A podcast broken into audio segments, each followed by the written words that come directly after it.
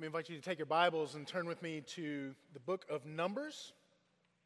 We're going to be looking tonight really at two chapters, chapters 16 and 17, as we make our way through this study that we're calling Gospel in the Wilderness. And if you're using one of our pew Bibles, if you didn't bring yours with you, you'll find our text tonight on page 124. I'll give you just a minute to be flipping there. It won't be long until you see it. There's a little bit of more chill in the evening air. Leaves are starting to dry up just a little bit.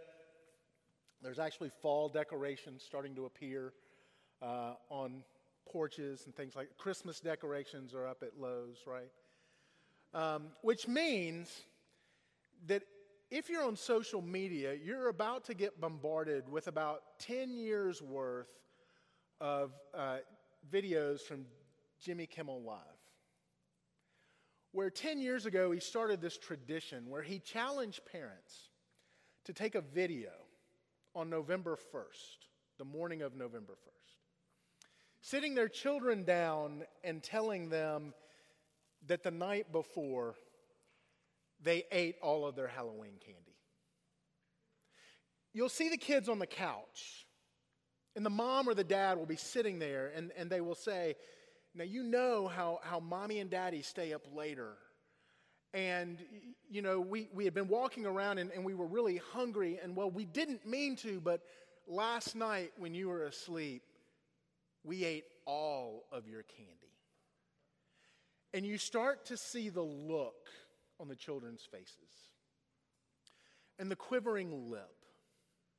And you start to see that they're shocked, appalled, and deeply saddened.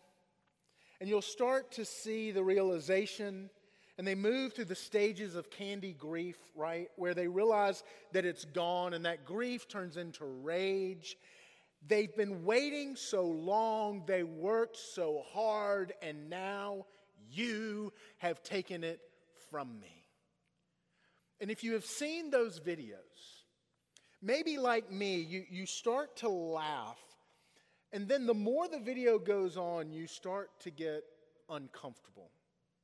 Not because of the cruelty of the joke. I'm okay with that.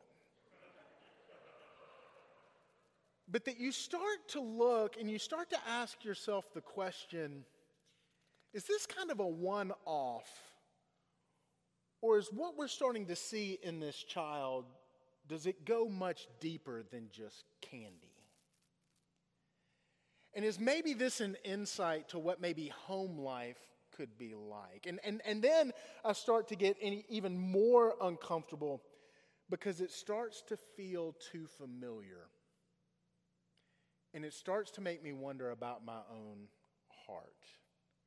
Because if it's true of children and their Halloween candy, and it's true of the Israelites in our text, then it's true for me, and I bet it's true for you as well, and it's this, that we are in our natures rebels.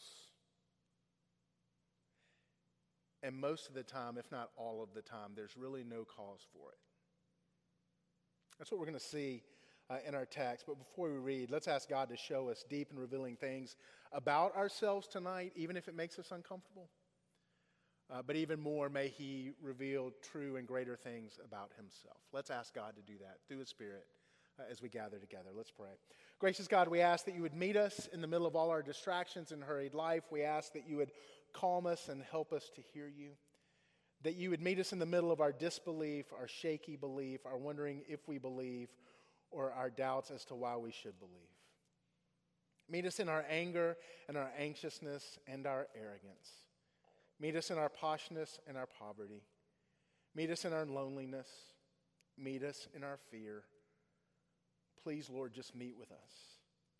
As we're about to read in our text, you are a God who dwells among a rebellious people. So, gracious God, we ask as a rebellious people that you will dwell in your Spirit in and among us. Be merciful, we pray. And show us the extent of your grace towards us. Speak to our rebellious hearts and draw us close to you. So, Father, we gather and we boldly ask, speak, O Lord, for your servants listen. In Christ's name, Amen. Numbers chapter 16, we're going to read the first 11 verses, then we're going to skip over and read chapter 17. Here's God's word for us tonight. Now Korah, the son of Izhar, son of Kohath, son of Levi, and Dathan, and Abiram, the sons of Eliab, and On, the son of Peleth, sons of Reuben, took men. And they rose up before Moses with a number of the people of Israel, 250 chiefs of the congregation, chosen from the assembly, well-known men. And they assembled themselves together against Moses and against Aaron and said to them, "You've gone too far. For all in the congregation are holy, every one of them, and the Lord is among them. Why then do you exalt yourselves above the assembly of the Lord?" And when Moses heard it, he fell on his face. And he said to Korah and all his company, "In the morning the Lord will show who is his and who is holy, and will bring him near to him. The one whom he chooses he will bring near to him. Do this. Take censers, Korah and all his company. Put fire in them and put incense on them before the Lord tomorrow, and the man whom the Lord chooses shall be the Holy One. You've gone too far, sons of Levi." And Moses said to Korah, "Hear now, you sons of Levi, is it too small a thing for you that God, the God of Israel, has separated you from the congregation of Israel to bring you near to himself, to do service in the tabernacle of the Lord, and to stand before the congregation to minister to them, and that he has brought you near him, and all your brothers, the sons of Levi, with you? And would you seek the priesthood also? Therefore, it is against the Lord that you and all your company have gathered together. What is Aaron that you grumble against him?" Chapter 17. And the Lord spoke to Moses, saying, "Speak to the people of Israel, and get from them staves, one from each of the father's house, from all their chiefs according to their father's houses, 12 staffs. Write each man's name on a staff. Write Aaron's name on the staff of Levi, for there shall be one staff for the head of each father's house. Then you shall deposit them in the tent of meeting before the testimony where I meet with you, and the staff of the man whom I choose shall sprout. Thus I will make to cease from me the grumblings of the people of Israel, which they grumble against you." Moses spoke to the people of Israel, and all the chiefs gave them their staffs, one for each chief, according to their father's houses, 12 staffs. And the staff of Aaron was among their staffs. And Moses deposited the staffs before the Lord in the tent of testimony. And on the next day Moses went into the tent of testimony, and behold, the staff of Aaron for the house of Levi had sprouted and put forth buds and produced blossoms, and it bore ripe almonds. Then Moses brought out all the staffs from before the Lord to all the people of Israel, and they looked, and each man took his staff. And the Lord said to Moses, "Put back the staff of Aaron before the testimony to be kept as a sign for the rebels, that you may make an end of their grumblings against me, lest they die." Thus did Moses, as the Lord commanded him, so he did. And the people of Israel said to Moses, "Behold, we perish. We're undone. We're all undone. Everyone who comes near to the tabernacle of the Lord, shall die. Are we all to perish?" This is the word of the Lord. Thanks be to God. I'm beginning to believe that at the heart of every rebellion is a sense of entitlement. I'm beginning to believe that at the heart of any rebellion is the sense of entitlement. Deep down beneath the surface, get past what's being said, get past what's being done, peel back the layers of the heart, if you will, and what you'll see is a sense of entitlement. Genesis 3 type entitlement.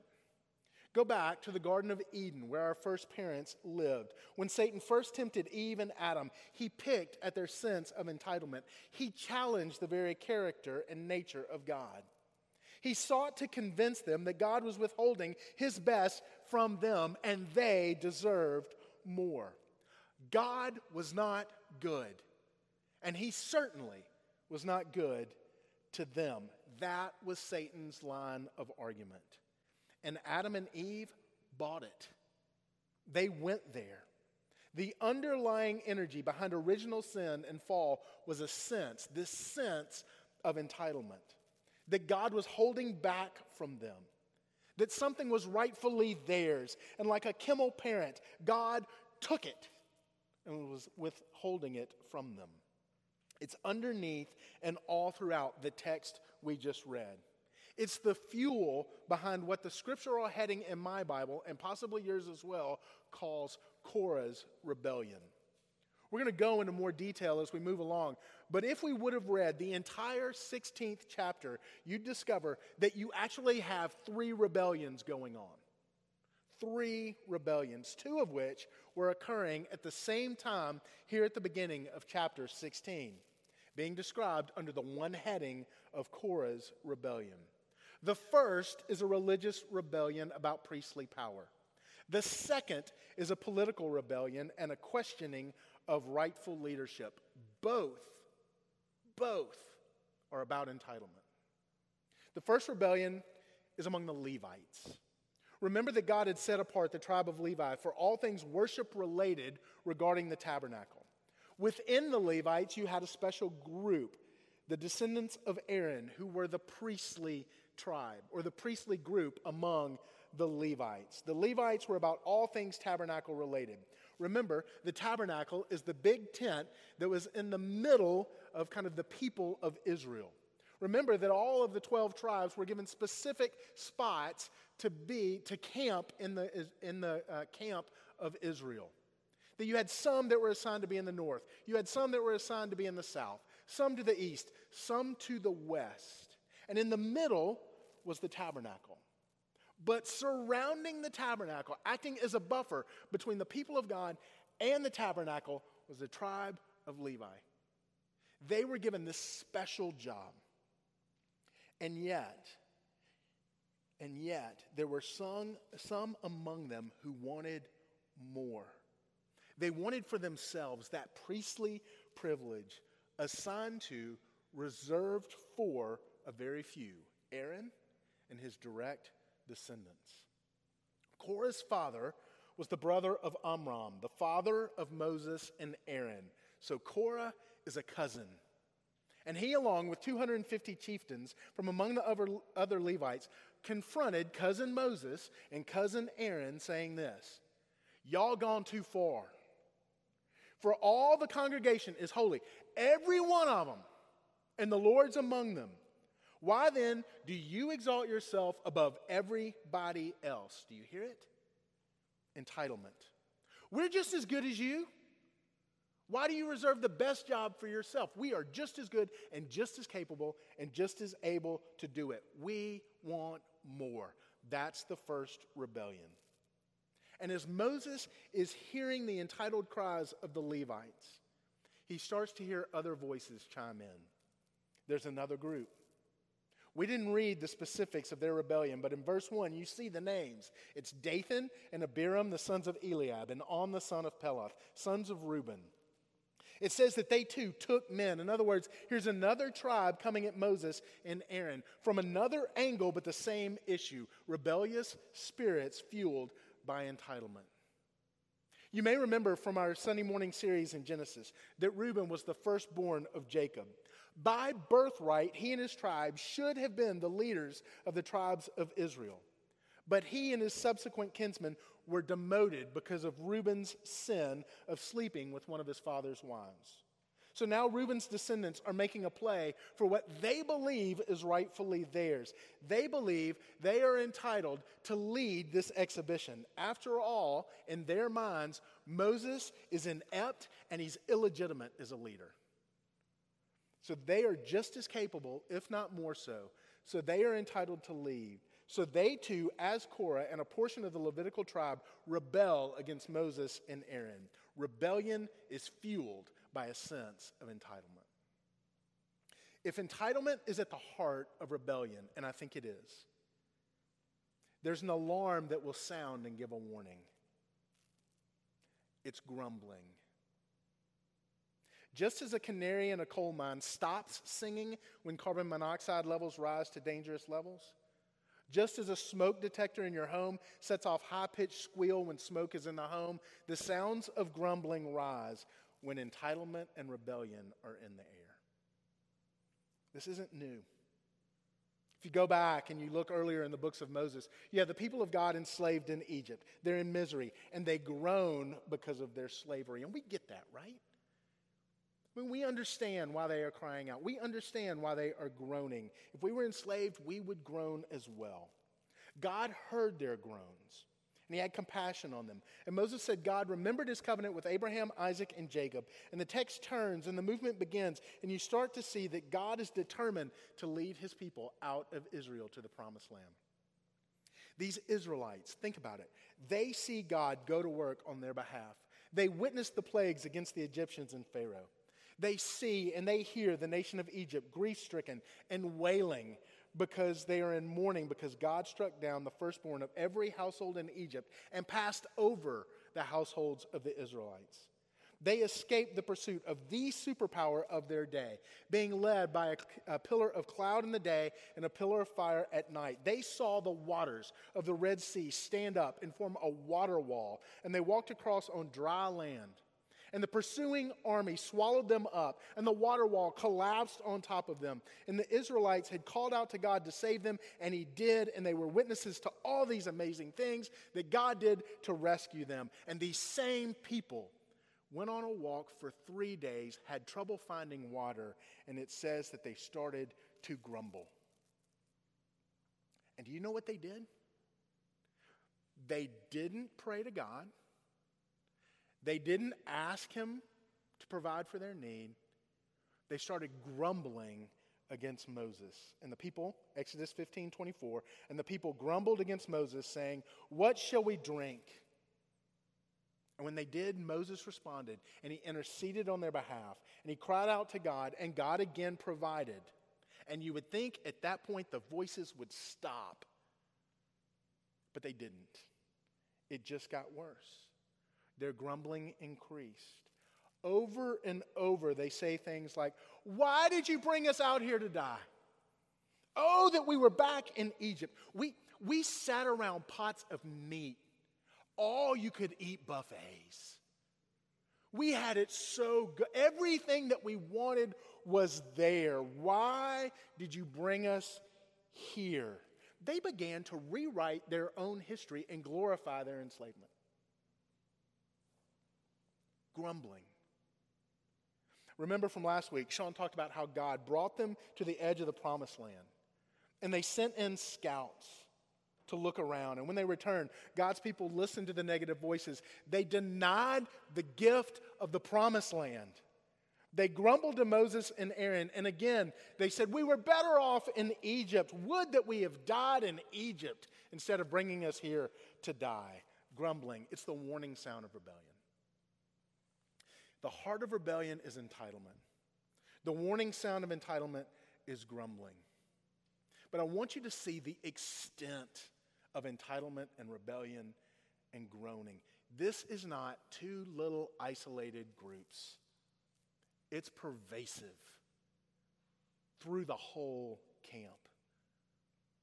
I told you at the beginning that there were two rebellions in the first part of the chapter. Two groups, the Levites after priestly power, the Reubenites after political power. So because of these two groups, Moses sets up two trials.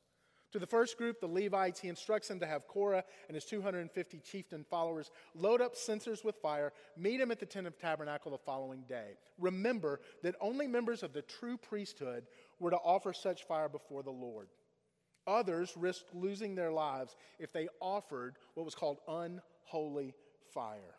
Earlier in Israel's history, Nadab and Abihu, sons of Aaron, so they are in the priestly line, they made up their own recipe, if you will, and they offered unauthorized fire before God as an act of worship, and they lost their lives because of it, showing that even if priests offered censers in a way other than God authorized, it was punishable by death. So Moses sets up the trial.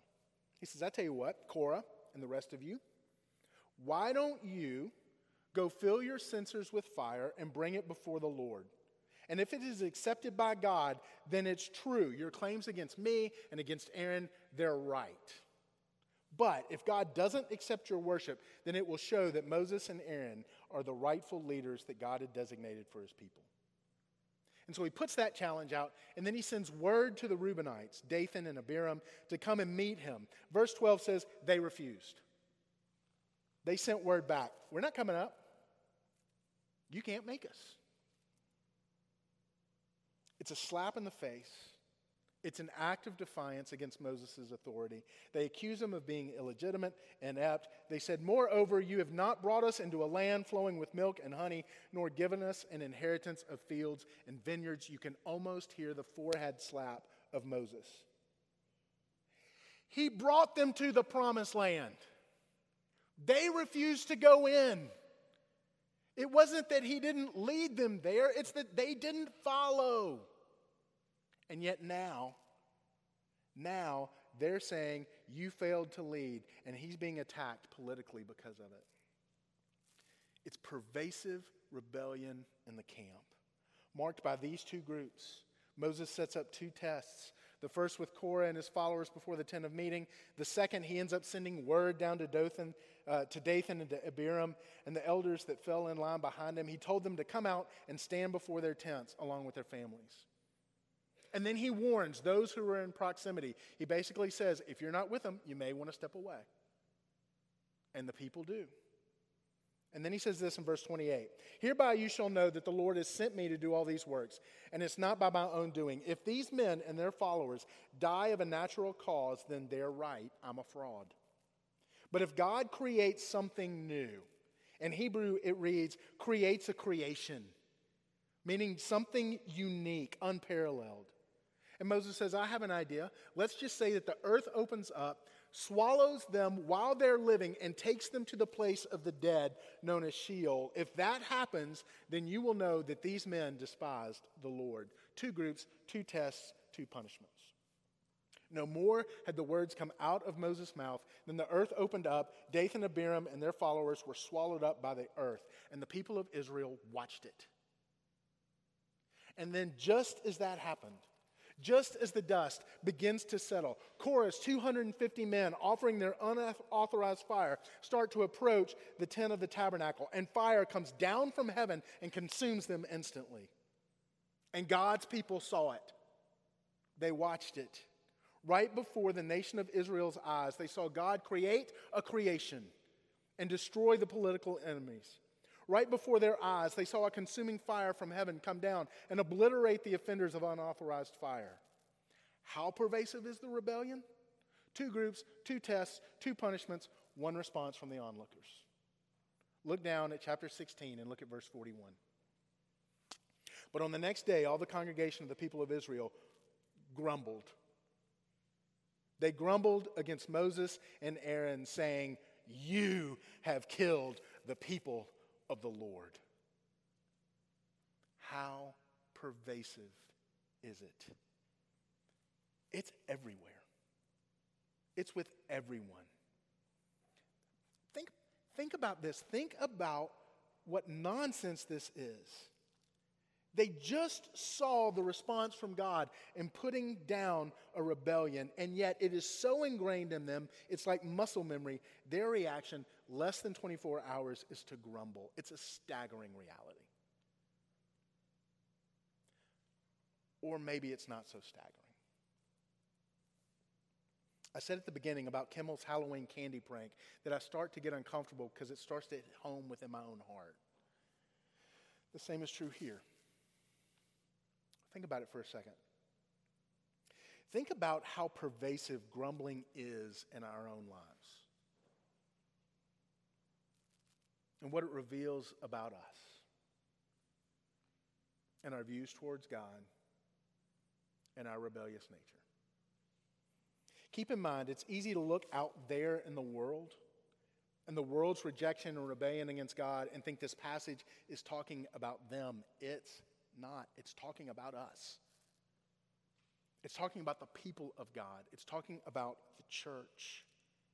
We are not immune to this. In fact, we're consumed with this. Think about the conversations in our tents, if you will. Think about the conversations around your dinner table every night. With your wife, with your children, with your roommate, if you go out with friends. be it about school or work or church or neighbors, how much of your conversation is uplifting and respectful, say about your boss, coworkers? How many of the conversations begin like this? You know, Mike did this incredible thing at work today. Or, you know, my boss did the most thoughtful thing. Or be honest. Is it more likely that the conversation begins with, well, you'll never guess what happened.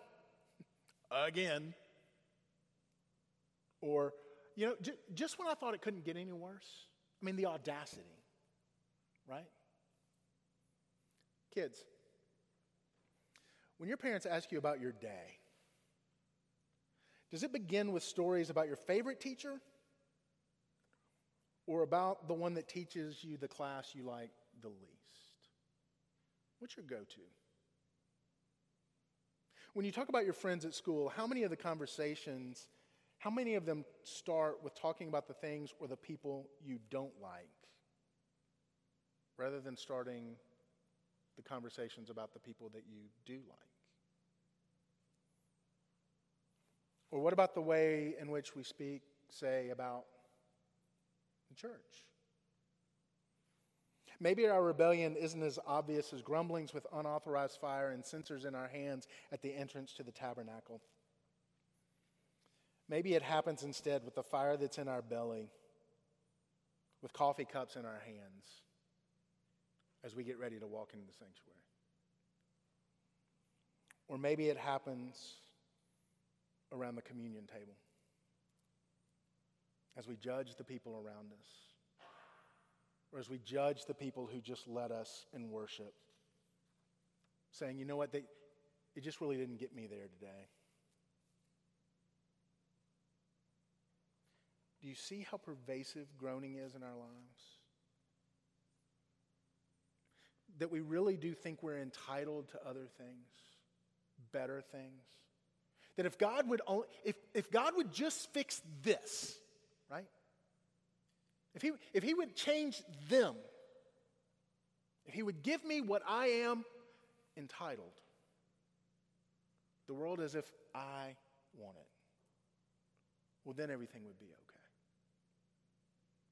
And so we grumble, and we grumble, and we grumble. You don't think it's hard? You don't think it's pervasive? Try it this week. Monitor your conversations around your dinner table. Monitor your conversations around the water cooler. Monitor your conversations at the coffee bar. And take note of how pervasive grumbling is. So what's God do about it? What do you do? What do you do with the people like us, right? If you're God. Well, here's one of the things God does. One of the things God does is to put things in place so that the Israelites won't forget, or should I say, it won't be easy to forget. Immediately after he incinerates the 250 people who had tried to usurp Aaron's authority as priests, he tells Moses to go have Eleazar to go and collect the censers. Now, Eleazar is a son of Aaron, a brother of Nadab and Abihu, both of whom offered unauthorized fire and were killed.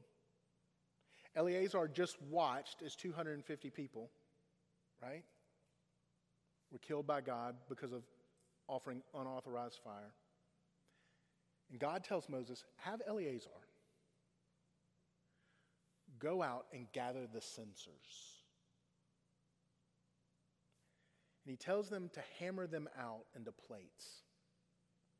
And take those plates and affix them to the altar. Why did God do that? He did it so that every time the Israelites came with their sacrifices, the sin of their rebellion was right there in front of them. To remind them that one of the reasons they were bringing their sacrifices was because of their rebellious hearts. That's one of the things that God did. But the second thing that God does was to take the second part of the text we read, when we got started, lest there be any confusion about who God had called to lead his people. He tells Moses to get the leader of each tribe to bring out one of their staffs, one of their walking sticks. And he says, write the name of the leader of each tribe on there and bring them to me. Each staff represents each tribe. And he told Moses to bring them to the tent of meeting and leave them there overnight. And he says that whichever staff sprouts, that will be the staff of the man I have chosen. In other words, take dead sticks, and from whichever dead stick I make life come from, that's the one I've chosen. Now look back at chapter 17 and look at verse 8. On the next day, Moses went into the tent of testimony, and behold, the staff of Aaron for the house of Levi had sprouted and put forth buds and produced blossoms, and it bore ripe almonds. And Moses brought out all the staffs from before the Lord to all the people of Israel, and each man took his staff. God made it clear. There's one appointed by me who is to be your priest before me, the one who intercedes on your behalf. Now, one thing to take note of is this. This is not at this point where Aaron now turns around, takes the mantle, and goes, well, guess I'm the guy. Go back and look at chapter 16, verse 42. You want to know how pervasive rebellion had become among God's people? We looked at the first two. Here's the third. This is right after God's put down the rebellion of the Levites, the Reubenites, and we said the people's response the next day was to blame it all on Moses and Aaron, right? Look at verse 42. And when the congregation had assembled against Moses and against Aaron, they turned toward the tent of meeting. Okay, full stop. Who's the they? Who's the they, and why are they turning towards the tent? The place where God dwelt among them. I went back and I brushed off a little bit of my Hebrew. And I believe the way the Hebrew reads, it is the people of Israel turning towards the tent. And I don't think it's a good turning. In Hebrew, it reads as a continuous action connecting to a previous event. In other words, when it reads, when the congregation had assembled against Moses and Aaron, they, the congregation, same subject, turned towards the tent. They had assembled against and they turned. In other words, I think their rebellion was on full display and they were turning, or they were bowing up on God. And when they turned towards the tent, they get more than they bargained for, because the glory of the Lord appeared before them by way of pillar of cloud. And God tells Moses and Aaron, get away from the midst of the congregation. The last time God told people to get away, what happened? He sent destruction. And he now looks at Moses and Aaron and he goes, boys, y'all may want to move. And Moses knew exactly what that meant. And he looks at Aaron and he says, Aaron, grab your censer and go fill it with fire and go and make atonement for the people. Make atonement for them quickly. Think about that. The people of God had turned against him. The people of God had turned against God's appointed priest. And here you have the rejected priest standing between the people and God, making atonement on their behalf. God's appointed, through God's means, making atonement for rebellious people, lest they be destroyed. Does it sound familiar? Do you hear what happened to the staff of God's appointed priest in chapter 17? The one who made atonement for God's people, the dead stick from which God brought forth life and made it bud with almonds. God told Moses to take that staff and bring it into the tabernacle. And there it was kept. It was kept along two former signs of God's provision. along with the broken tablets of God's covenantal law, along with the golden jar of manna that represented God's provision, rests the staff of God's anointed. Just as God put the plates of rebellion on the altar to keep their sin before them, God put and kept the symbol of his anointed priest before them. I am your God. I am your God who time after time makes provision for my people whom I love, even amidst your rebellion against me. That's who I am. What's our rod of Aaron? For the Christian, what's our rod of Aaron? Answer it this way. From what dead stick did God bring forth life? When God's anointed hung on a dead stick outside of Jerusalem as the lamb who takes away the sin of the world, how did life come from that? It came 3 days later when Jesus rose from the grave and put death to death. Old Testament scholar Ian Duguid paints this beautiful picture. He says, what is more, in the resurrection of Jesus, we see the almond branch blossom. Spring is in the air in the empty tomb, and Christ rising. The first fruits of the harvest of eternal life have appeared, and their scent is unmistakable. Fellow rebels,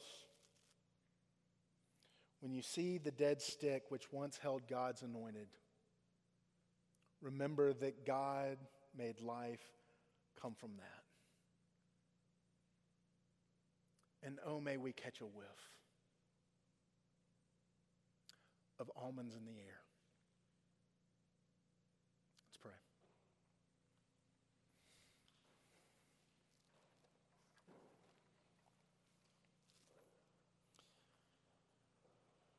Father, would you give us such a whiff tonight?